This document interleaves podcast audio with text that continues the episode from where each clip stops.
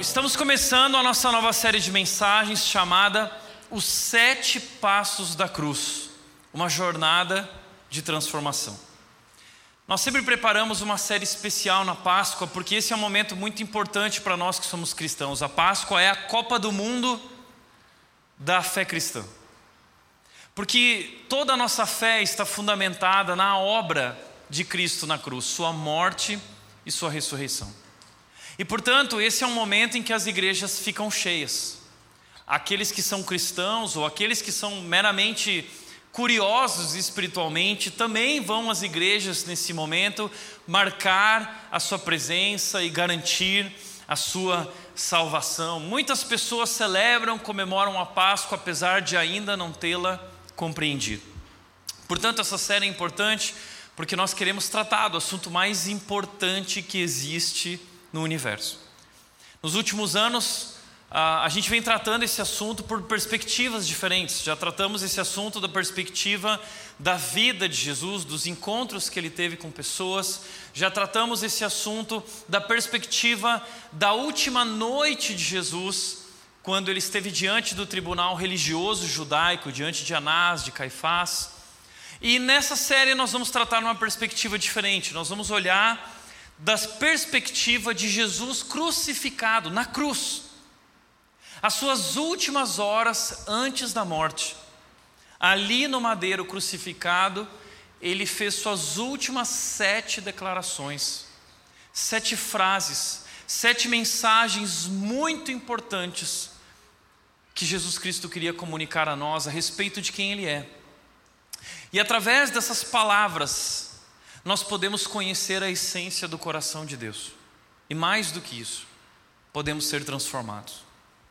Portanto, eu quero chamar e convidar você não a uma série de mensagens, mas a uma jornada espiritual. Através dessas frases que se tornam marcos na nossa jornada espiritual, um caminho, um trilho no qual nós podemos conhecer a Deus e nos tornar como Ele. Ah, aqui está a primeira frase que nós encontramos ali em Lucas capítulo 23, versículos 33 e 34 diz o seguinte: Quando chegaram ao lugar chamado Caveira ou Gólgota, o pregaram na cruz. Os criminosos também foram crucificados, um à sua direita e outro à sua esquerda. Jesus disse: Pai, perdoa-lhes, pois não sabem o que fazem. Essa é a primeira afirmação, declaração de Jesus na cruz. Mas eu quero te dar um contexto um pouco maior e te relembrar o que ele tinha acabado de viver, para que isso te mostre a importância dessa declaração. Na noite anterior, Jesus foi traído por um dos seus discípulos por dinheiro, 30 moedas de prata foi o preço pago para Judas pela traição.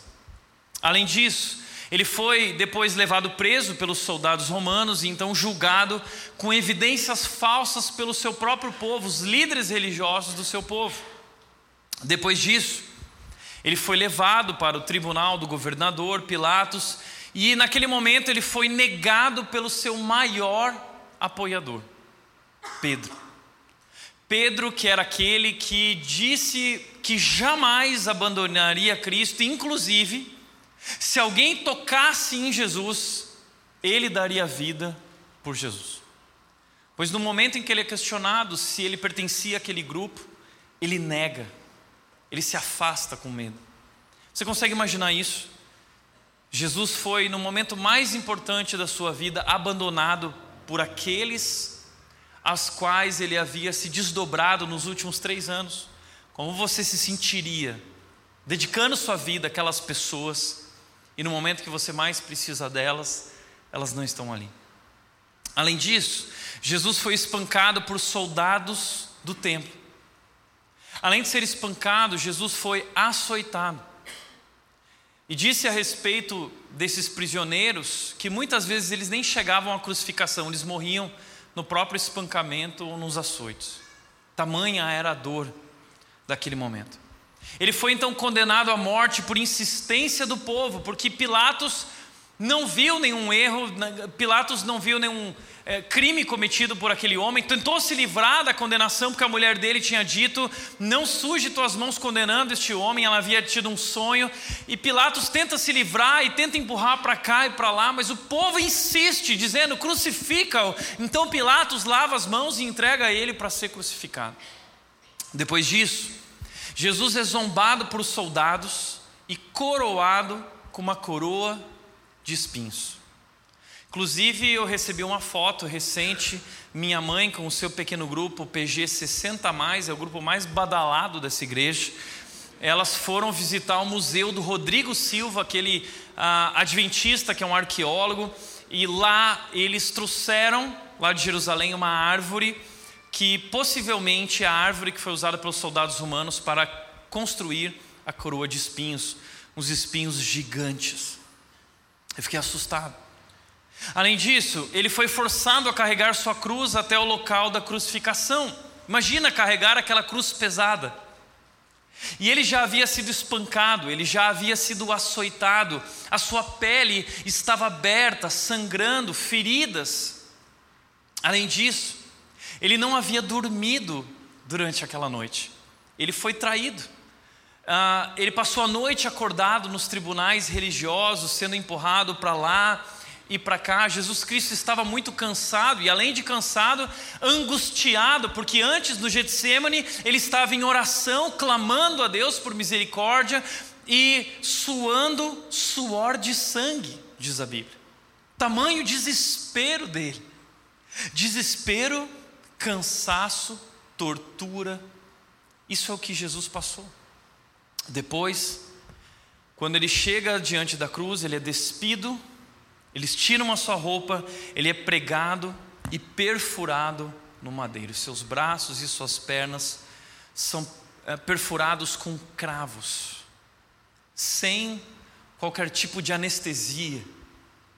Você consegue imaginar o tamanho da dor que Jesus está vivendo na cruz? Foram seis horas de agonia. Provavelmente Jesus agonizou das nove da manhã às três da tarde, com muita dificuldade de respirar, com muita dificuldade, quanto mais de falar. Jesus declarou sete frases breves, mas extremamente importantes, para nós compreendermos quem Ele é e o que ele fez.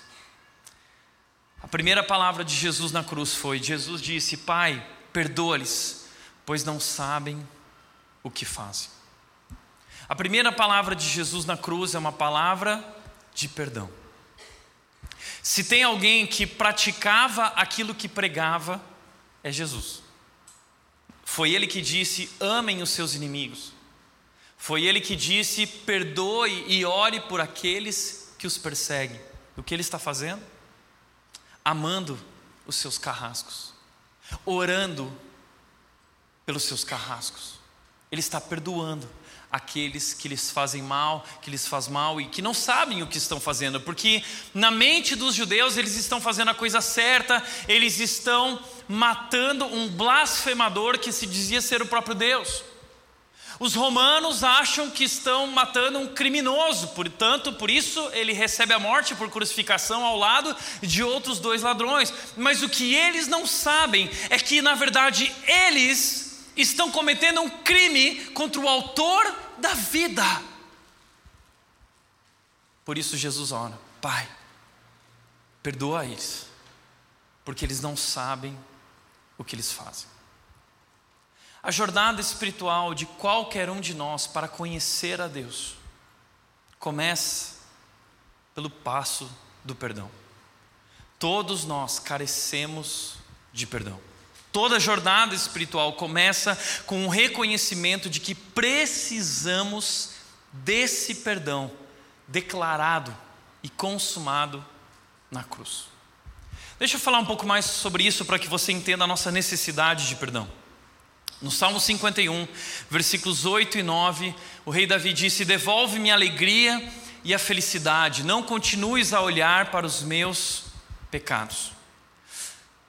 Davi foi um grande homem de Deus, inclusive chamado pelo próprio Deus de um homem segundo o seu coração. Eu sempre fui muito fã de Davi. Na minha infância havia um livro na minha casa. Meus pais, todas as noites, liam aquele livro que era o meu preferido, com histórias, os feitos de Davi. Você conhece alguns deles, como a, a vitória sobre aquele gigante Golias. Aquilo tudo mexia muito comigo e eu sempre desejei ser parecido com Davi. Até o dia que eu descobri mais sobre Davi na Bíblia. Descobri os erros de Davi, o adultério de Davi, o erro grave de Davi, tomar a esposa de Urias, seu amigo, possivelmente um dos valentes de Davi que havia o protegido no passado, e agora, quando Urias está na guerra, Davi toma posse de sua esposa, traindo seu amigo, fazendo o que era desagradável aos olhos de Deus. Ele perpetua o adultério com Batseba, e para esconder o que ele havia feito, ele manda matar Urias, colocando ele no primeiro batalhão da guerra que levou Urias à morte. E Davi guardou, Davi ocultou esse pecado. Mas enquanto ele guardou e ocultou, ele adoeceu. No Salmo 51 e no Salmo 32, que são salmos de confissão, Davi confessando a sua, reconhecendo a sua culpa e também clamando a Deus pelo perdão. Davi diz no Salmo 32 que enquanto ele calou os, eh, os seus, ele definhou os seus ossos gemiam. Davi adoeceu não apenas espiritualmente, mas ele adoeceu emocionalmente, ele adoeceu fisicamente. Você já parou para pensar nisso? Que talvez o problema das lutas que você tem enfrentado, emocionais, espirituais, físicas, estejam ligados a um pecado na sua vida não confessado, uma culpa não tratada. O pecado, a culpa, nos faz adoecer. Davi está falando sobre isso, ele diz aqui: Eu perdi a alegria, devolve-me a alegria, por quê? Porque a culpa, o sentimento de culpa, drena a nossa alegria, a nossa felicidade. É isso que ele está dizendo, devolve. É, o que ele está mostrando é esse peso gerado pela culpa. É um sentimento esmagador. E Davi clama dizendo: remove as manchas de minha culpa. Ele está mostrando esse desejo que ele tem por absolvição, esse desejo por redenção, esse desejo por salvação, um desejo por perdão. E sabe, eu e você não somos diferentes de Davi. A história de Davi está ali na Bíblia para mostrar que não existem super-homens espirituais, não existem super-mulheres espirituais, Todos nós somos pecadores e estamos nivelados na nossa culpa e na nossa necessidade do perdão. Deixa eu mostrar isso para você através de uma música da Adele. Adele tem um, um CD que foi dedicado à história do seu divórcio. E ela escreve uma música para o seu filho chamado My Little Love, meu pequeno amor, por filho dela. E ela diz o seguinte: eu sei, filho, que você se sente perdido, e a culpa é completamente minha. A culpa é toda minha. E ela diz: Eu me sinto tão mal de estar aqui, quando eu sou tão culpada. A Adélia está mostrando esse peso que é gerado pela culpa, esse sentimento esmagador da culpa, ela se sente culpada por estar distante, ela se sente culpada pelos erros que cometeu, ela se sente culpada pela separação. Eu sou completamente culpada. E olha o que ela diz: ela diz, Eu já estou longe demais, e você é o único que pode me salvar. Filho, você é a minha salvação, você é a minha redenção. Você vai resolver esse problema que eu tenho no meu coração. Nós somos iguaizinhos a Adele. Porque todos nós estamos nivelados no sentimento de culpa inerente à nossa natureza humana. E todos nós buscamos, consciente ou inconscientemente, perdão, redenção, salvação. Desde que nós nascemos, nós o buscamos. Nós queremos ser aceitos, nós queremos ser amados por nossos pais. Procuramos esse amor incondicional que nos perdoe, que nos receba, que nos aceite como somos. E muitas vezes não temos na relação com os pais uma boa relação e nós nos decepcionamos. Então chegamos na adolescência, e o amor que nossos pais não foram capazes de dar e suprir, nós o buscamos em nossas amizades, naquele grupo. Eu quero ser aceito pela turma. Abrimos mão muitas vezes de valores, fazemos coisas que não devíamos para ser aceitos e não excluídos, mas ainda assim nós nos frustramos, nossos amigos nos decepcionam. Então você pensa: eu preciso de um namorado, eu preciso de uma namorada. O dia que eu casar, aí sim eu vou encontrar amor incondicional através do meu príncipe. E aí você se casa.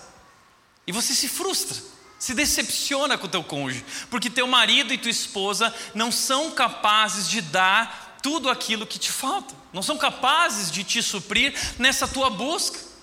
E aí você pensa: meu marido não foi capaz, minha esposa não foi capaz, mas quando eu tiver filhos, na minha relação com os meus filhos eu vou encontrar redenção, amor incondicional. Então eu serei feliz. E nascem os filhos. E são meses turbulentos e difíceis, e nos decepcionamos, porque na verdade nossos filhos não são capazes de entregar o amor, o perdão, a redenção que nós tanto buscamos. Então a pergunta é: aqui está o desejo dela por absolvição e redenção, a pergunta é como lidar com a culpa? Como nós nos libertamos desse sentimento crônico esmagador. Uma das formas é negando a culpa, é relativizando a culpa. Foi o que fez, por exemplo, tentando desconstruir o conceito de culpa, o pensador uh, Nietzsche. Ele disse que a culpa é uma mentira da religião. Nós nos sentimos culpados porque essa é uma herança da religiosidade. E ele disse que a religião estabeleceu padrões morais. Então, quando nós não atingimos esses padrões morais, nós nos sentimos culpados. Mas ele disse, ele declarou e profetizou a morte da religião. Ele disse: Deus está morto. E ele disse que a religião morreria em breve. Quando a religião morresse e o conceito de, de Deus acabasse, então nós não nos sentiríamos mais culpados, as próximas gerações estariam libertas. Depois, Sigmund Freud disse que a culpa é, na verdade, uma imposição social, não é um absoluto, é uma imposição social. Foi algo criado por pessoas más que querem te manipular. Nós queremos manipular uns aos outros nós queremos exercer controle domínio nas pessoas e nós usamos a culpa e projetamos a culpa sobre elas como uma maneira de dominá-las. Depois vem um homem chamado Karl Marx e ele disse que a culpa é uma manipulação dos poderosos. Karl Marx e sua, ah, seu conceito de luta de classes, ele disse que a, ah, a culpa é uma maneira que os ricos têm para manipular e controlar os pobres, que as autoridades e governantes têm para manipular as massas. Todos esses homens e outros pensadores tentaram criar conceitos para derrubar a ideia da culpa. Tentaram desconstruir. E sabe o que aconteceu? Nada. Porque, como diz Wilfred McClay, ele fez um ensaio que se tornou muito famoso no mundo inteiro, comentado no New York Times. O ensaio dele se chamou a estranha persistência da culpa. Olha isso. A estranha persistência da culpa. O homem tenta se livrar da culpa o tempo, todo, mas ele não se livra. Olha o que ele diz: a religião pode estar em retirada, mas a culpa parece tão poderosamente presente como sempre. Há uma necessidade generalizada de buscar a inocência por meio da absolvição moral. Estamos buscando essa absolvição, essa redenção. É uma necessidade generalizada. E de alguma forma descarregar esse peso moral pessoal, essa angústia moral pessoal esmagadora, esse sentimento crônico e profundo de culpa e vergonha. Veja. E ele continua dizendo: a como a sociedade não tem um caminho claro para superar a culpa, seja para indivíduos ou grupos, então você tem um acúmulo de bodes expiatórios, vergonha e condenação maniqueísta. O que ele está dizendo? Que como ninguém tem um caminho claro para lidar com a culpa, o que a gente faz com a culpa? A gente transfere. A gente transferiza a culpa. A gente encontra um bode expiatório. Exatamente o que Adão fez. A culpa não é minha a culpa é da mulher que tu me destes. São os caminhos que nós buscamos para lidar com a culpa. A gente tenta negá-la, a gente tenta relativizá-la, a gente tenta transferi-la. Mas nada disso resolve o nosso problema. Como nós podemos lidar com a culpa, tratar a culpa? Bom, nós precisamos entender a origem da culpa. E Gênesis capítulo 3, versículo 7 nos mostra a origem lá no Gênesis, dizendo: Naquele momento os seus olhos se abriram e eles perceberam que estavam nus. O que está acontecendo aqui é que Adão e Eva receberam uma ordem direta de Deus e eles desobedeceram a Deus em clara rebeldia. Eles desobedeceram. E com a desobediência, algo acontece. O que acontece, veja, é expresso aqui nesse conceito: seus olhos se abriram. O que significa os seus olhos se abriram. Será que Adão e Eva estavam de olhos fechados comendo fruto? E aí, ah, abriu o olho. Não, é uma metáfora. O que é essa metáfora? O que significa essa metáfora? Significa que algo mudou internamente na vida de Adão e Eva automaticamente ao comerem aquele fruto. A maneira como eles se percebem, a maneira como eles se enxergam agora é diferente. Por quê? Porque eles têm o pecado dentro deles. Eles se tornaram conhecedores do bem e do mal. Então eles percebem que há algo de errado com eles. E, e, e, e eles perceberam que estavam nus. Até então eles não haviam percebido que estavam nus. E essa ideia de nudez aqui é muito importante. Porque a nudez significa, de alguma maneira, esse sentimento de vergonha e culpa. Você já teve um sonho ou um pesadelo alguma vez em que você entrava num lugar pelado e todo mundo te olhava e você se sentia extremamente constrangido? Chegando na rede pelado? Né? E você é envergonhado, porque nudez representa que as pessoas podem ver quem você é e suas imperfeições. Nós tentamos esconder com nossas roupas nossas imperfeições. Há um, há um livro muito interessante sobre isso, onde Jean-Paul Sartre ele fala consciente ou inconscientemente, ele fala sobre essa metáfora bíblica do eles estavam nus sobre esse sentimento crônico profundo de vergonha e culpa que todos nós carregamos. O, livro dele se chama O Ser e o Nada, e há um capítulo que se, é intitulado O Olhar. E nesse capítulo é baseado o Big Brother. O Big Brother é um experimento social baseado nesse conceito criado pelo Sartre.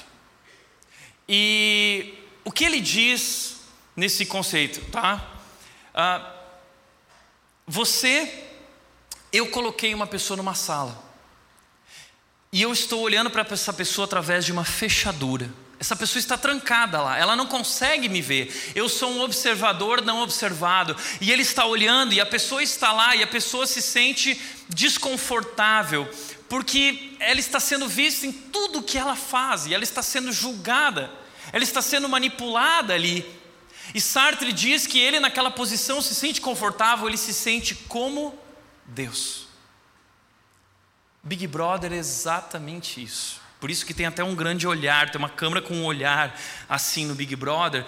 E por que, que as pessoas piram? Porque o Sartre diz que quando você está nessa posição, sendo observado, sem saber quem é a pessoa que está te observando, você começa a adoecer pela ansiedade, pela preocupação e coisas que estavam ocultas na sua vida e no seu ser vêm à tona. Por isso que acontecem aquelas loucuras que a gente vê no Big Brother. A gente não, porque eu não assisto Big Brother. Tá? E não vem com esse papo hoje de assistir Big Brother depois do culto e dizer assim: não, eu estou, é, estou estudando a nossa cultura e a nossa sociedade. Mas o Sartre, nessa história, nesse capítulo, diz o seguinte: Mas, enquanto eu observo essa pessoa, um barulho do outro lado da minha sala e eu descubro uma coisa: que eu estou sendo observado por uma fechadura também. E então, no momento em que ele descobre que ele está sendo observado, ele se sente absolutamente mal. Ele se sente com esse sentimento de vergonha, de que alguém está olhando para ele, alguém está controlando e dominando ele, e ele não há nada que ele possa fazer, ele está exposto. E Sartre remete esse conceito do observador não observado a Deus. Deus está nos observando. Do outro lado da sala, Ele nos enxerga e Ele conhece cada uma das nossas imperfeições, Ele conhece cada detalhe da nossa vida, Ele conhece cada pensamento do nosso, da nossa mente, cada desejo do nosso coração, Ele sabe tudo a respeito de nós, e diante dele nós nos sentimos nus. Então, ele está falando sobre essa sensação profunda de que há algo errado comigo. Há algo imperfeito em mim, há algo inadequado em mim, eu não sou o que eu deveria ser. E esse sentimento, ele nos destrói. Nós nos sentimos o tempo todo sendo observados, e estamos sendo observados, porque vivemos na sala criada pelo Deus poderoso que é santo, santo, santo. E quando Deus vem para o jardim, Adão e Eva ficam com medo dele. Então o que eles fazem? Eles costuram folhas de figueira para eles, para tentar esconder a sua culpa, a sua vergonha, tentar lidar com esse sentimento. Mas folhas de figueira são insuficientes. E assim como Adão e Eva, até hoje, nós estamos buscando folhas de figueira para lidar com esse sentimento crônico, esmagador. Uma folha de figueira, por exemplo, pode ser o relativismo, como nós falamos aqui do nosso tempo, que diz não, é, não existe o que é certo ou errado, existe o que é bom para você. Uma folha de figueira pode ser o perfeccionismo, porque você tenta fazer tudo perfeitamente para que as pessoas vejam que você é bom em tudo que fazem e não descubram as imperfeições que existem em você perfeccionismo é uma máscara, uma folha de figueira para esconder a verdade sobre quem você é e que você não é o que deveria ser. Talvez a sua folha de figueira é o trabalho, a carreira. Você tem trabalhado arduamente porque você quer provar para todo mundo que você é capaz e que você consegue e que você conquistou e que você tem e que você é alguém, você tem valor por aquilo que conquistou e é capaz de fazer. Isso é uma folha de figueira. Talvez a tua folha de figueira seja o Instagram, o TikTok, as redes sociais, e você se apresenta nas redes sociais com uma vida perfeita, um corpo perfeito, e você investe dinheiro nisso, porque através da tua apresentação pessoal, você quer esconder a verdade sobre quem você é, é uma folha de figueira. Talvez a tua folha de figueira são fofocas. Você fala mal das pessoas. Porque quando você faz isso, você se sente melhor. É como se você usasse essa fofoca para se projetar acima daquela pessoa e como que dizer assim, veja, aquela pessoa é tão má. Eu até que não sou tão ruim assim como aquela pessoa. São folhas de figueira que não resolvem a raiz do problema. Nosso problema é muito mais profundo do que isso. Então, como nós lidamos com a culpa? Nós precisamos praticar aquilo que William Shakespeare disse na sua peça Júlio César. Ele disse: A culpa, meu caro Brutus, não está nas estrelas, mas em nós mesmos. Nós precisamos chegar a essa conclusão, parar de relativizar, parar de transferir, parar de negar e assumir a responsabilidade, a culpa por aquilo que, mais do que nós fizemos, aquilo que nós somos. Nós vivemos transferindo, colocando a culpa na nossa descendência colocando, por exemplo, essa semana, eu e meus irmãos estamos muito felizes, pesquisando muito, nós estamos descobrindo algumas coisas sobre o nosso passado e com a possibilidade de buscar a cidadania alemã, e a gente está tão feliz com isso. E eu sempre usei a desculpa da minha grosseria às vezes, assim, eu ah, eu sou gaúcho, né? Agora, agora essa semana a Nath não está mais suportando, que quando a Nath reclama, eu falo assim, amor, você tem que entender, eu sou um alemão. Nós transferimos a culpa, a gente tenta encontrar, uh, tirar de nós, projetar para o nosso exterior, tirar do nosso interior a culpa e jogar para alguma coisa. Tem gente que joga para as estrelas. Tem gente que diz que eu, ah, é que eu, sabe o que, que é? É que eu, eu ajo assim porque eu sou uma escorpiana com ascendência em Júpiter. Entenda uma coisa, até que nós reconheçamos quem nós somos, o que fizemos e mais a nossa condição, nada mudará em nossa vida, não seremos curados. É por isso que Davi, no Salmo 51, versículos 13 e 4, ele diz: Eu reconheço a minha rebeldia, eu reconheço o meu problema, a minha rebeldia, o que eu fiz, e a ideia de rebeldia aqui é algo muito mais profundo do que um mero adultério, tem a ver com uma rebeldia com Deus. Eu não quero me submeter a Deus, eu quero fazer viver do meu jeito, eu quero saciar os meus desejos. É uma rebeldia, é uma afronta, é uma ofensa, é um crime ultrajante contra o Deus que é santo, santo, santo. Davi está dizendo: "Eu sou pecador, pecador, pecador", e ele diz: o meu pecado me persegue o tempo todo, eu pequei contra ti, eu pequei contra ti somente. Ele entende contra quem ele cometeu o seu pecado. E eu fiz o que é mal aos teus olhos. O olhar de Deus que tudo vê. Eu fiz o que é mal a ti, diante de ti, Deus que é santo, santo, santo. E ele percebe do que mais do que fazer o mal, ele vive numa condição má. No versículo 5 ele diz: Pois eu sou pecador desde que nasci. E eu já disse isso aqui. Eu tenho uma filha gordinha, fofinha, maravilhosa, mas é uma pecadorazinha miserável. E muitas vezes ela é dominada pelo pecado. E precisa de um Salvador. E Davi precisa, e ele começa, ele reconhece a sua necessidade, porque ele é um pecador. Então, como João Calvino disse, as pessoas pedem perdão de uma maneira banal porque elas não sabem aquilo que o pecado delas verdadeiramente merece. Esse é o nosso problema como cristãos. Nós ainda não entendemos a gravidade do nosso pecado e o castigo que nós merecemos. Enquanto nós não entendermos isso, nós não seremos capazes de lidar com isso. Portanto, como entender isso? John Piper disse o seguinte: a gravidade de um crime é determinada em parte pela dignidade da pessoa e do cargo que está sendo desrespeitado. Então ele diz: se a pessoa for infinitamente digna, infinitamente ilustre, infinitamente querida e ocupar um cargo de infinita dignidade e autoridade, rejeitá-lo é um crime infinitamente ultrajante. Portanto, merece um castigo infinito.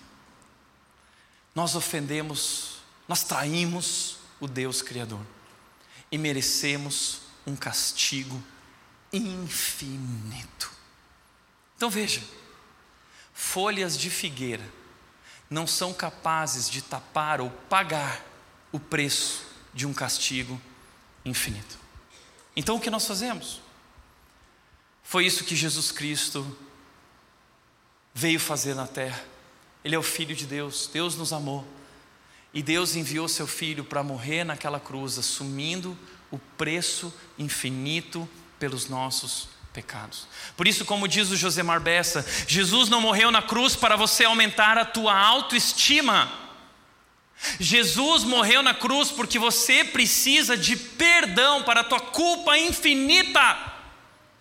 Para de cair nesse papo de gente que diz que Jesus morreu na cruz para demonstrar o valor que você tem. Ele não morreu na cruz para mostrar o valor que você tem. Ele morreu na cruz porque você precisa de perdão para a tua culpa infinita. Foi isso que ele fez. Portanto, há uma cena da nossa série de mensagens, que, da qual nós vamos falar num dos últimos capítulos. Que é quando Jesus está na cruz e ele declara aquelas palavras: está consumado. A Bíblia diz que no momento que Jesus declara essas palavras, o véu do templo é rasgado de cima a baixo. Que véu é esse? Era um véu grosso que separava o lugar onde Deus estava, a presença de Deus. O templo tinha três partes: o pátio, onde eram feitos os sacrifícios e todos tinham acesso. Ah, o lugar santo, onde eram realizados os rituais de purificação pelos sacerdotes, e havia um terceiro lugar, que era o lugar santíssimo, o Santo dos Santos, era onde somente Deus habitava e a glória de Deus, e ninguém podia entrar ali naquela sala. Apenas o sumo sacerdote, uma vez por ano, entrava ali através daquele ritual de purificação. Então, uma vez por ano, ele oferecia um cordeiro como sacrifício, como oferta pelo pecado do povo, e através da morte daquele cordeiro e sangue derramado, o povo recebia perdão. É estranho pensar nessa realidade, não é? Mas Deus criou essa realidade como uma sombra que aponta para a verdade. Qual é a verdade? Cristo Jesus.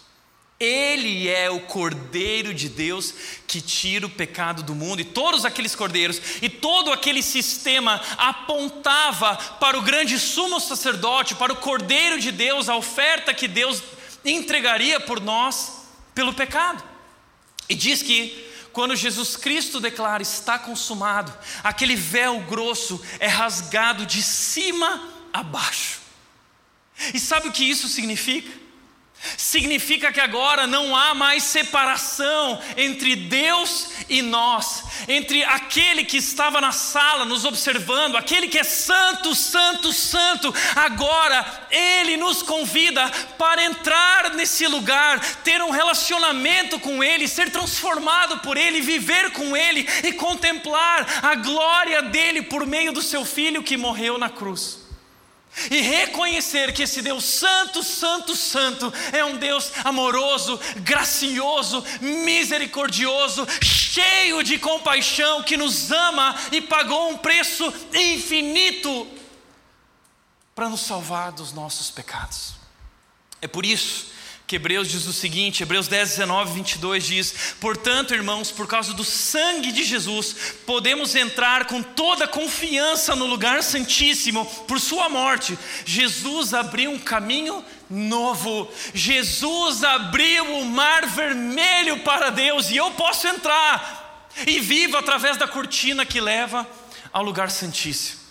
E ele continua dizendo: e uma vez que temos um sumo sacerdote que governa sobre a casa de Deus agora, Cristo Jesus, o nosso sumo sacerdote, que ofereceu um sacrifício perfeito, completo, eterno, entremos em coração sincero e plena confiança, sem medo, libertos do sentimento de culpa e vergonha. Por quê? Porque nossa consciência culpada foi purificada. Nós fomos perdoados nós fomos absolvidos, nós fomos justificados, nós somos redimidos por meio do sangue de Jesus e nosso corpo foi lavado com água pura. Jesus Cristo cobriu a nossa vergonha com seu sangue derramado na cruz e ele nos dá novas vestes, ele nos cobre e ele diz: Eu te aceito, eu te amo e a partir de agora você é meu filho. Venha participar da festa comigo, venha viver comigo. Somente esse perdão oferecido por Deus na cruz pode transformar, pode curar a culpa e o peso gerado pela culpa em nós. Não há nada que nós possamos fazer para merecer esse amor e perdão. O que nós devemos fazer é receber esse perdão por meio de Cristo Jesus. Romanos 3, 23 diz: Pois todos pecaram e não alcançam, não são capazes de alcançar o padrão da glória de Deus, mas Ele em Sua graça, nos declara justos, perdoados, absolvidos, por meio de Cristo Jesus, que pagou o preço pelo castigo, que nos resgatou do castigo por nossos pecados. E o 24, 3:24, ele continua dizendo: Deus apresentou Jesus Cristo como sacrifício pelo pecado, com o seu sangue derramado. Ele agora demonstra a justiça a todo, todos aqueles que creem. Deus fez justiça por nós. Ele pagou o preço que nós não éramos capazes de pagar. Ele abriu o mar vermelho e nos convida a atravessar e ter uma nova vida e uma nova relação com Ele. Por isso, como disse John Newton naquela música maravilhosa Graça, o autor dessa música, ele diz o seguinte: Embora minha memória desvaneça, lembro-me claramente de duas coisas. Eu sou um grande pecador e Cristo é um grande Salvador. É assim que a gente resolve esse problema, com esse entendimento. Eu sou um grande pecador, mas eu tenho um grande Salvador. Tem uma mulher chamada Annie Lobert que ela viveu essa experiência de receber o perdão que cura, restaura e transforma. Annie Lobert era uma jovem americana que, assim como todos nós, busca ser amada, aceita. E logo na infância ela viveu experiências muito traumáticas com seu pai, porque seu pai não foi capaz de lhe dar aquilo que ela buscava e satisfazer a sua carência emocional. O pai dela era um homem muito irado e ela cresceu com ódio do pai. Então, na adolescência, ela achou que se ela encontrasse um namorado, ela poderia saciar essa carência, necessidade emocional dela. E apareceu um jovem dizendo que amava ela, que ela era linda e que queria casar com ela, e ela decidiu dormir com ele.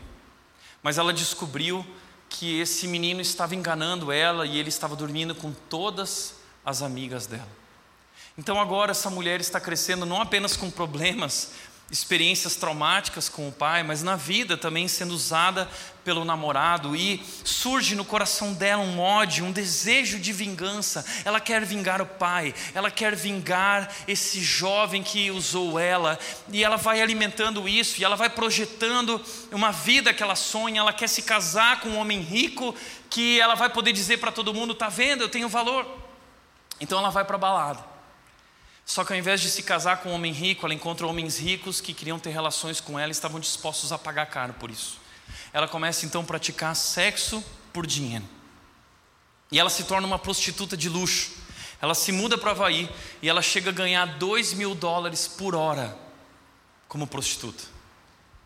Mas ela começa a se, se sentir cansada dessa vida e então surge um homem, um cliente, que diz que ama ela e quer cuidar dela e quer se casar com ela. E ela se rende a esse homem, casa com esse homem, só que esse homem era um cafetão e ele começa a explorar essa mulher sexualmente, obrigando ela a se relacionar com outros homens por dinheiro. Então ela é violentada, ela é abusada para que ela pratique a relação sexual com vários homens e e ela começa a entrar num processo de decadência, destruindo sua própria vida, até que ela consegue se libertar desse homem. Quando ela, ela tem vários abortos né, durante esse tempo, voluntários. Uh, ela também tem um câncer, depois que se liberta desse homem, um linfoma, onde ela vai tratar, e nesse longo tratamento, ela se torna viciada em analgésicos.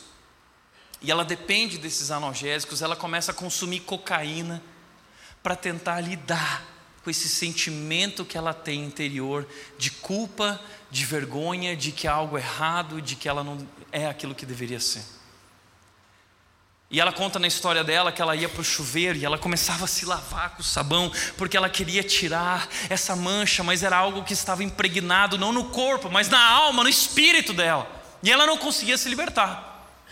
Então ela recorre à cocaína e numa noite ela tem uma overdose. E durante a overdose ela tem um sonho. E nesse sonho, toda a família, todas as pessoas conhecidas por ela estão lá, julgando ela. E uma pessoa diz o seguinte: ela é apenas uma prostituta.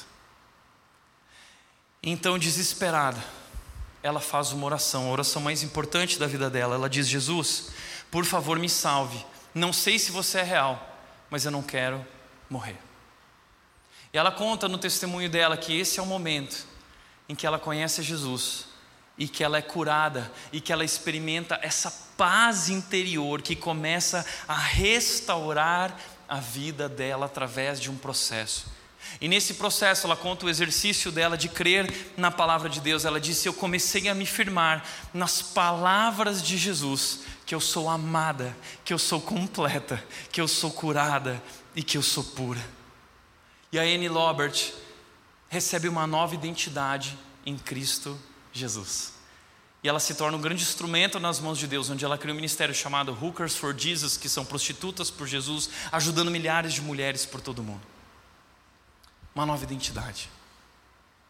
Você já experimentou esse perdão curador, maravilhoso de Deus? Pois esse perdão é a raiz, que é, é, é, é a cura para a raiz dos nossos problemas. Deixa eu te dizer uma coisa. Não importa o quanto você tem estragado a tua vida, não importa quão trágico seja o teu passado, se você está em Cristo, o teu passado não te define. A história de Cristo te define.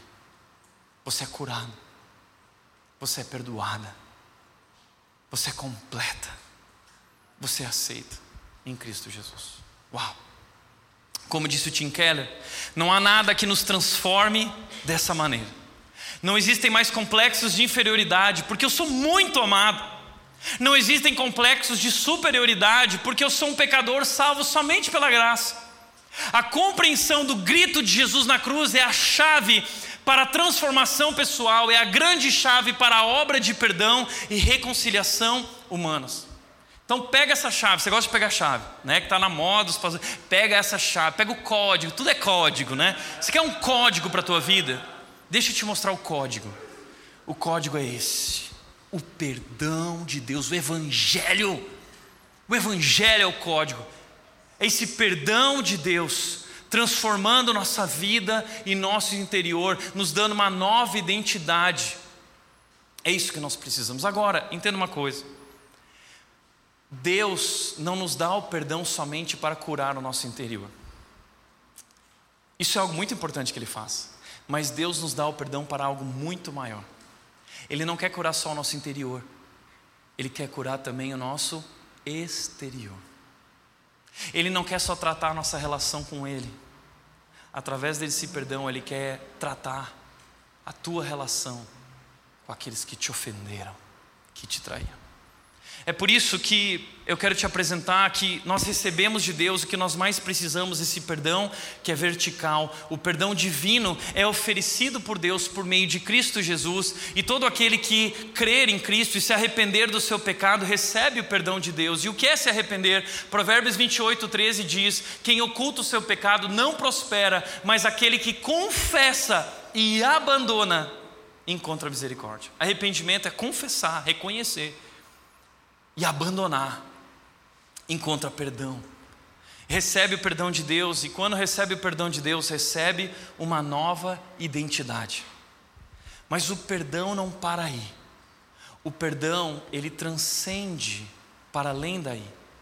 Porque agora nós somos chamados a praticar o perdão horizontal em nossas relações, perdoar como perdoar as pessoas assim como Cristo nos perdoou. E isso começa com uma decisão interior. Esse perdão não depende do arrependimento ou da mudança do ofensor ou do transgressor. Nós precisamos perdoar interiormente, independente do resultado final. Mas se ao oferecermos perdão, o ofensor se arrepender e receber o perdão, então nós temos um novo relacionamento.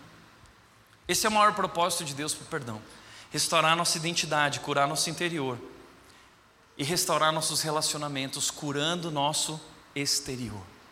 O grande propósito de Deus, através do perdão, é restaurar relações, restaurar uma comunidade, restaurar um povo. E deixa eu te dizer uma coisa: esse perdão vertical e o perdão horizontal, eles estão tão intimamente ligados que é impossível separá-los. É impossível. Um está ligado ao outro. Um depende do outro. Aquele que foi perdoado, perdoa como Cristo lhe perdoou. É uma responsabilidade. E veja, perdoar é dar ao ofensor um presente que ele jamais merece. Porque nós recebemos de Deus um presente que nós jamais merecíamos. Ser cristão é perdoar o indesculpável no outro, porque Deus perdoou o indesculpável em você. Então eu quero encerrar aqui, falando sobre essa responsabilidade do perdão. Pedro chegou para Jesus, Mateus 18, 21 e 22, disse: Então Pedro se aproximou de Jesus e perguntou: Senhor, quantas vezes devo perdoar alguém que peca contra mim? E Pedro já chegou perguntando e dando a resposta. Tem gente que faz isso às vezes, já viu? Que pergunta já dando a resposta. Pessoas que fazem isso querem aparecer. Tá? E Pedro, como sempre, quer aparecer. E ele até que foi bem. Ele pensou, cara, eu vou dar a resposta perfeita. Sete vezes, porque sete na Bíblia tem o significado de perfeição, de completo. O mundo foi criado em sete dias, o sétimo dia da criação é o dia sagrado dedicado a Deus, e a Bíblia está cheia de sete, são sete declarações de Cristo na cruz. Então Pedro disse: Eu não vou errar, sete. Jesus disse: Ah, Pedro, errou, errou. Jesus disse: Jesus respondeu, não sete vezes, mas setenta vezes sete. Sabe por que Jesus disse isso? Por duas coisas. Não é que ele está querendo dizer que nós temos que perdoar 490 e depois disso acabou. Não. Primeira coisa, Jesus está querendo dizer que nós precisamos perdoar sem limites. Perdoar sem limites. Mas a segunda coisa que Jesus está querendo dizer é que ele está revertendo uma declaração e maldição de Lameque lá em Gênesis capítulo 4.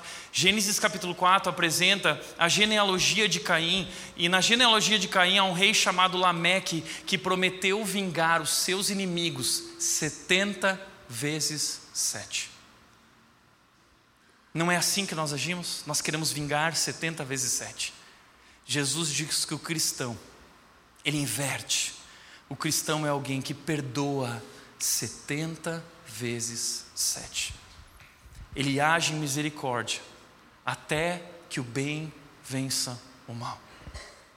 Então, Jesus propõe uma parábola para Pedro. Ele conta uma história para Pedro e todos os que estão ouvindo, ouvindo, todos os ouvintes. É a parábola do servo impiedoso. E essa parábola é muito importante para a gente entender o perdão vertical e o perdão horizontal. Porque havia um rei que tinha um servo. E esse servo tinha uma dívida com o rei. A dívida desse servo era impagável. Diz o texto que a dívida era 10 mil talentos. Um talento era o valor de um, era correspondente ao valor de um ano de trabalho. Um talento, um ano de trabalho. 10 mil talentos, 10 mil anos de trabalho. Era uma dívida impagável. Então o rei cobra o seu servo, e o servo diz: Eu não consigo pagar. E aí ele diz: Olha, é, por favor, eu não, eu não sei o que fazer. E aí o rei diz: Não, então faz o seguinte: uh, vendam ele, vendam a esposa dele, vendam toda a família e os filhos para pagar essa dívida. Então o servo declara: Não, tenha misericórdia. Ele, ele pede clemência, ele pede misericórdia. E o rei diz a, a parábola que, com grande compaixão, ele perdoa a dívida, ele se compadece do servo. Ele diz: Está perdoado, pode ir, você não me deve mais nada. Significa que o rei assume o prejuízo, o rei assume o custo. E ele vai, ele se alegra, ele vai embora. Mas quando ele vai viver sua vida, esse servo perdoado também tinha um servo que devia a ele. Mas a quantia que lhe era devida era muito menor. Aqui você tem uma projeção de mais ou menos o que seria isso hoje. A dívida não perdoada do, do servo, ah, esse servo tinha alguém que devia para ele 100 denários. Um denário era um dia de trabalho. 100 dias de trabalho esse servo devia para ele. Então o servo perdoado cobra o homem que tem a dívida com ele. E o homem diz: Olha, eu não consigo pagar, me dá tempo para pagar, porque era pagável essa dívida. Mas o homem sem misericórdia diz: Não, lancem ele na prisão, até que ele resolva um jeito, dê um jeito de me pagar. Essa dívida era mais ou menos, quem sabe, né, numa estimativa é, nada a ver, né, talvez ali em torno de 15 mil reais. Ele não perdoa. Então o rei fica irado, indignado. E sabe, nós somos exatamente assim em nossos relacionamentos.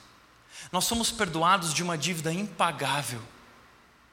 E não perdoamos ofensas contra nós, não perdoamos uma traição, não perdoamos uma fofoca, não perdoamos alguém que disse algo sobre nós, quando Cristo perdoou infinitamente, nós somos exatamente como esse servo. Então o rei diz: Então o Senhor clamou o homem cuja dívida ele havia perdoado e disse: Servo mau, eu perdoei sua imensa dívida, por que você me implorou? Acaso não deveria ter misericórdia de seu companheiro, como tive misericórdia de você? E ele continua dizendo: E irado, o Senhor mandou o homem à prisão. Porque quando a gente é rancoroso e não perdoa, a gente vive nessa prisão, sendo torturado pela nossa amargura. Assim também meu Pai Celestial fará com vocês caso se recusem a perder, a não perdoar, a perdoar de coração os seus irmãos. O que significa isso? Que se eu não perdoar, Deus vai retirar o perdão de mim? Não. Sabe o que significa? Que se você não perdoa, é porque você nunca experimentou o perdão. Porque se de fato você tivesse experimentado o perdão, você perdoaria. Porque quem sabe o preço que foi pago, sabe, entende que é fácil perdoar diante daquilo que Cristo fez por nós. Deixa eu te dar um exemplo disso antes, o livro do Tim Keller se chama Perdoar, Porque Devo e Como Posso. É o melhor livro sobre perdão que eu já li na minha vida, um dos melhores livros que eu já li na minha vida. E ele diz o seguinte: se você crê no Evangelho, que você é salvo pela graça e pelo perdão gratuito de Deus, mas continua rancoroso, isso mostra, no mínimo, que você está impedindo o efeito real do Evangelho em sua vida. Ou está se enganando e talvez não creia no Evangelho de forma alguma. De qualquer modo, espiritualmente falando, não perdoar é se colocar em uma prisão. Quando você não perdoa, você está se colocando em uma prisão, em um cárcere emocional. E você vai padecer com amargura e angústia. Deixa eu contar um exemplo para você. O exemplo de José é uma das histórias mais lindas da Bíblia. Gênesis 45, versículos 11 e 2 diz o seguinte: José não conseguiu mais se conter. Esse é o momento em que José está diante dos seus irmãos. Lembra da história? José foi rejeitado, foi abandonado, foi vendido pelos seus irmãos, é uma caravana de egípcios levado embora, e seus irmãos o afastaram para sempre do seu pai Jacó. E ele foi viver distante e sofreu muitas injustiças, até que, soberanamente, Deus conduziu José ao segundo homem, à posição como o segundo homem mais importante de todo o Egito, governador do Egito. Então a terra está passando por uma grande fome. Jacó manda seus filhos irem até o Egito buscar comida, e quando eles chegam lá, lá está José. Mas eles não reconheceram José, e José reconheceu eles. E o que José fez? José poderia agora se, fim, se vingar, ser uma linda história de vingança. Nós amamos histórias de vingança, não é? Mas José perdoa eles. E José se recusa a guardar essa amargura e ser aprisionado por ela. O texto diz que ele não conseguiu mais se conter. Conter significa segurar, significa controlar, dominar. É, José não conseguia mais dominar aquilo que estava dentro dele. Então diz o texto bíblico que José mandou todo mundo sair, saíram todos os soldados. E ele se emocionou e começou a chorar. E ele chorou tão alto tão alto, ah, que os egípcios o ouviram e logo a notícia chegou ao palácio faraó, todo mundo ouviu. Aquilo estava guardado dentro dele durante anos e quando sai, ele se liberta daquilo de uma vez por todas. Eu me recuso a guardar isso. Eu perdoo vocês, e Ele perdoa os seus irmãos. É uma linda história de perdão e restauração, de perdão horizontal. Como José foi capaz? Tem um, no capítulo 50, versículos 19 e 21, tem um segredo de José. Primeiro, José tinha humildade suficiente para perdoar. Ele diz: Por acaso sou Deus para castigá-los? Por acaso eu estou no lugar de Deus para julgar e castigar vocês? Ele tinha humildade suficiente para perdoar. O que significa isso? Naquela parábola do servo impiedoso, a gente precisa entender isso. Eu e você somos os servos impiedosos. Nós somos servos, mas nós agimos como reis. Aquele servo, nós deveríamos estar como aquele servo no banco do réu, no banco dos réus, nós somos culpados. Mas nós nos colocamos no lugar do rei, nós nos colocamos no lugar do juiz, querendo condenar os outros. Agora, o juiz de toda a terra, o Senhor do universo, que é santo, santo, santo, ele deixa o seu trono, ele vem à terra, ele vive como servo, ele senta no banco dos réus, no meu banco, e ele assume o castigo infinito em meu lugar, ele assume a culpa infinita no meu lugar para que por meio do sacrifício dele eu possa ser perdoado. Quando eu entendo que eu sou perdoado, e foi um alto preço pago por mim, eu não merecia. E quando eu lembro quem eu sou, quando eu lembro onde eu devia estar sentado, quando eu lembro que eu não mereço, eu tenho humildade suficiente para perdoar. Acaso sou eu Deus? Não, eu estou sentado ali no mesmo lugar que você tem que estar sentado, e Deus me perdoa tão quanto perdoa você. E quem sou eu para não te perdoar se Cristo te perdoou? Que prepotência, que arrogância sua de não perdoar quando Cristo te perdoou de maneira custosa e infinita. É orgulho. Orgulho é a raiz do pecado. Segundo, como diz, colocando o seu passado no devido lugar, ele diz: seu desejo de perdoar está intimamente relacionado à sua lembrança de quanto Deus perdoou você. E ele diz: se você está tendo problemas em perdoar alguém que o magoou, talvez seja o momento de sentar no banco dos réus e lembrar quem você é e as maneiras que Deus lhe perdoou, fazendo assim o seu passado se tornará um amigo mais útil. Segundo lugar, é preciso alegria suficiente para perdoar. Porque José diz: Vocês pretendiam me fazer o mal, mas Deus planejou tudo para o bem. José entendeu a verdade mais importante da vida.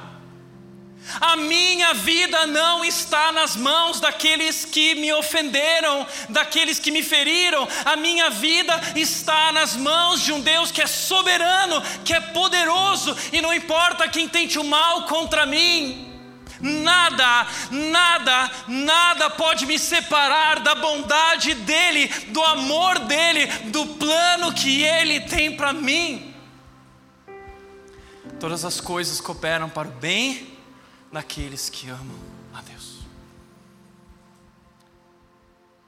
Quando a gente entende isso, a gente tem alegria suficiente para entender que as mãos que agem contra nós não são capazes de borrar a história que Cristo Jesus escreveu com sangue e o que ele diz sobre nós. Sabe o que deve fazer então com aquilo que te fizeram? Pegue a pequena história do que te fizeram e coloque essa pequena história dentro da grande história do que Cristo fez por você. É isso que José está fazendo. E terceiro e último pagar o mal com o bem. Ele diz: Continuarei a cuidar de vocês e de seus filhos. Eu não vou pagar o mal com o mal, eu não vou me vingar. Eu vou derramar bondade. Eu vou derramar misericórdia. Eu vou amar aqueles que me odiaram. Eu vou abençoar aqueles que me intentaram o mal. Eu vou pagar o mal com o bem, até que o bem vença o mal. Eu quero encerrar com uma história. Alguém que viveu a mesma coisa que José. Muito mais próximo de nós, no século passado. A Corrie ten Boom, ela disse isso: o perdão não é uma emoção, o perdão é uma decisão. E aqui a gente vai encerrar. A Corrie ten Boom, ela nasceu numa família holandesa. E durante a ocupação nazista da Holanda, a família da Corrie ten Boom tomou a decisão de proteger os judeus. Então eles recolhiam os judeus e escondiam os judeus debaixo do seu porão, do porão da sua casa. Alto risco. Até que eles foram descobertos. A família da Cortenboom morreu Somente ela e sua irmã Betsy foram levadas para um campo de concentração. E nesse campo de concentração elas padeceram durante anos. A Corey lembra das imagens, dos abusos, da violência, dos guardas, até que sua irmã não resistiu. Ela, sua irmã Betsy, morreu. Mas a Corey, depois de muitos anos, foi liberta. E a vida dela foi restaurada. E ela perdoou o passado. E ela foi chamada por uma série de palestras na Alemanha. Em 1947, a Corey fez uma série de palestras sobre o Evangelho. E um dos temas principais da Corey foi o perdão. E no final da palestra dela sobre perdão, a Corey disse o seguinte: Deus, por meio do que Cristo fez na cruz, jogou os nossos pecados no fundo do mar. E ela foi aplaudida. Todo mundo foi embora da palestra, e então, quando ela estava saindo, um homem começou a se aproximar dela. E quando ela viu, era aquele guarda, aquele homem, o algoz, aquele homem que havia ferido, maltratado, chicoteado, e ela ficou paralisada, gélida, na presença daquele homem, e ele não reconheceu ela. E ela diz que lembra do chicote balançando na cintura daquele homem. Ela lembra da imagem da sua irmã magra, morrendo de fome. E aquele homem vira então para ela e diz: Corey, então é verdade que Deus jogou todos os nossos pecados no fundo do mar. Enquanto ela é tomada por essas lembranças, esse homem estende a mão para ela. E ele fala: Corey, eu conheci Jesus. E eu era um dos guardas que estava lá nos campos de concentração. Ele não sabe que ela conhecia. E ele diz: e, e eu estou procurando perdão para o que eu fiz. Eu quero saber, Corey. Deus jogou os meus pecados no fundo do mar. E a Corey diz que ela entra numa crise, porque ela fala: Eu estou pregando sobre perdão, estou fazendo palestras sobre perdão. Eu fui perdoado e sou perdoada por Deus todos os dias, mas eu não sou capaz de oferecer perdão. Então a Corey diz: O perdão não é uma emoção, é uma decisão. E ela toma a decisão. Ela estende a mão àquele homem. Ela dá a mão para ele. Então, quando ela dá a mão, algo acontece. Ela diz o seguinte: ao fazer isso, aconteceu algo incrível. A corrente começou em meu ombro, desceu pelo braço, influiu entre nossas mãos unidas. Um calor curativo invadiu o meu ser e lágrimas encheram os meus olhos. E eu exclamei: Eu perdoo você de todo o meu coração. Eu jamais havia conhecido o amor de Deus tão intensamente quanto conheci naquele momento. Essa é a experiência do perdão. Você jamais vai experimentar o amor de Deus em toda a sua plenitude, amplitude e infinitude, enquanto você não praticar o amor de Deus perdoando aquele que te ofendeu. Quando nós perdoamos, nós estamos experimentando o que Cristo experimentou na cruz. Aí você vai entender o tamanho do preço que foi pago, é custoso, é um perdão custoso, é uma graça custosa, mas você vai entender porque todo perdão requer uma experiência de morte e ressurreição. Então ela perdoou, e ela experimentou o amor de Deus na sua vida. Então ela encerra dizendo: gostaria de dizer que a partir daquele dia, pensamentos de misericórdia e amor fluíram naturalmente de mim, mas não fluíram. Se aprendi uma coisa aos 80 anos de idade é que não consigo armazenar sentimentos positivos e bom comportamento. Ao contrário, é necessário recebê-los fresquinhos de Deus todos os dias. Sabe o que isso significa? Que o perdão é um processo. Perdão não transforma a gente do, da noite para o dia. Não é assim instantâneo. Podemos experimentar o amor de Deus ali, mas aquele é o início de um processo de cura, transformação e restauração.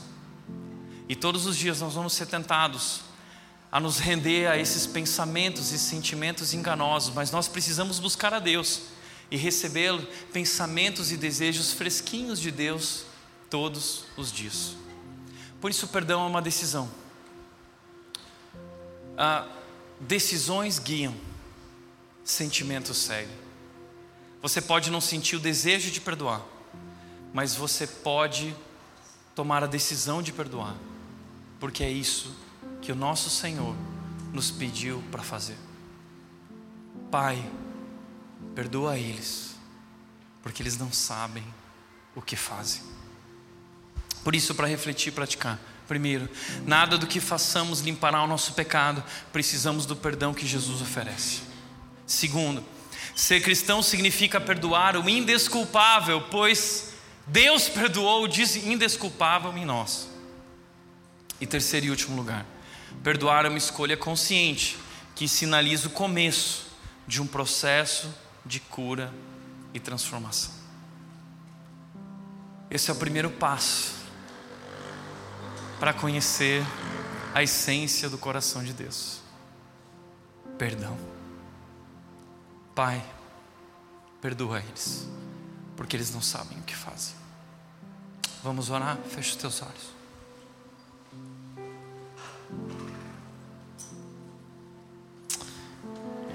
Ah, Deus, nós queremos te agradecer pela tua graça infinita, que pagou o preço pelos nossos pecados. Nós não merecemos, mas ainda assim, o Senhor insiste em nos amar dessa maneira incondicional. Pai, nós queremos pedir que o Senhor cure o nosso coração, nós necessitamos do teu perdão. Nós queremos ser curados interiormente. Mas mais do que isso, Deus, nós queremos ir além, como o Senhor nos pede a ir além. Nós não queremos ser só curados interiormente, nós queremos ser curados exteriormente. Nós queremos perdoar aqueles que nos ofenderam, assim como o Senhor nos perdoou. Deus, completa a tua obra em nossas vidas e nos ajuda a viver a tua graça, o teu amor e o teu perdão. Nós rendemos nossas vidas a ti. Nos ajuda a perdoar, Pai. Nos ajuda a amar como o Senhor nos amou. Nós te agradecemos por esse amor. Nós te agradecemos porque nossa vida não é mais definida pelo nosso passado, mas é definida pelo que Cristo fez na cruz. Obrigado, Deus, em nome de Jesus, o nosso grande Salvador. Em nome de Jesus, amém.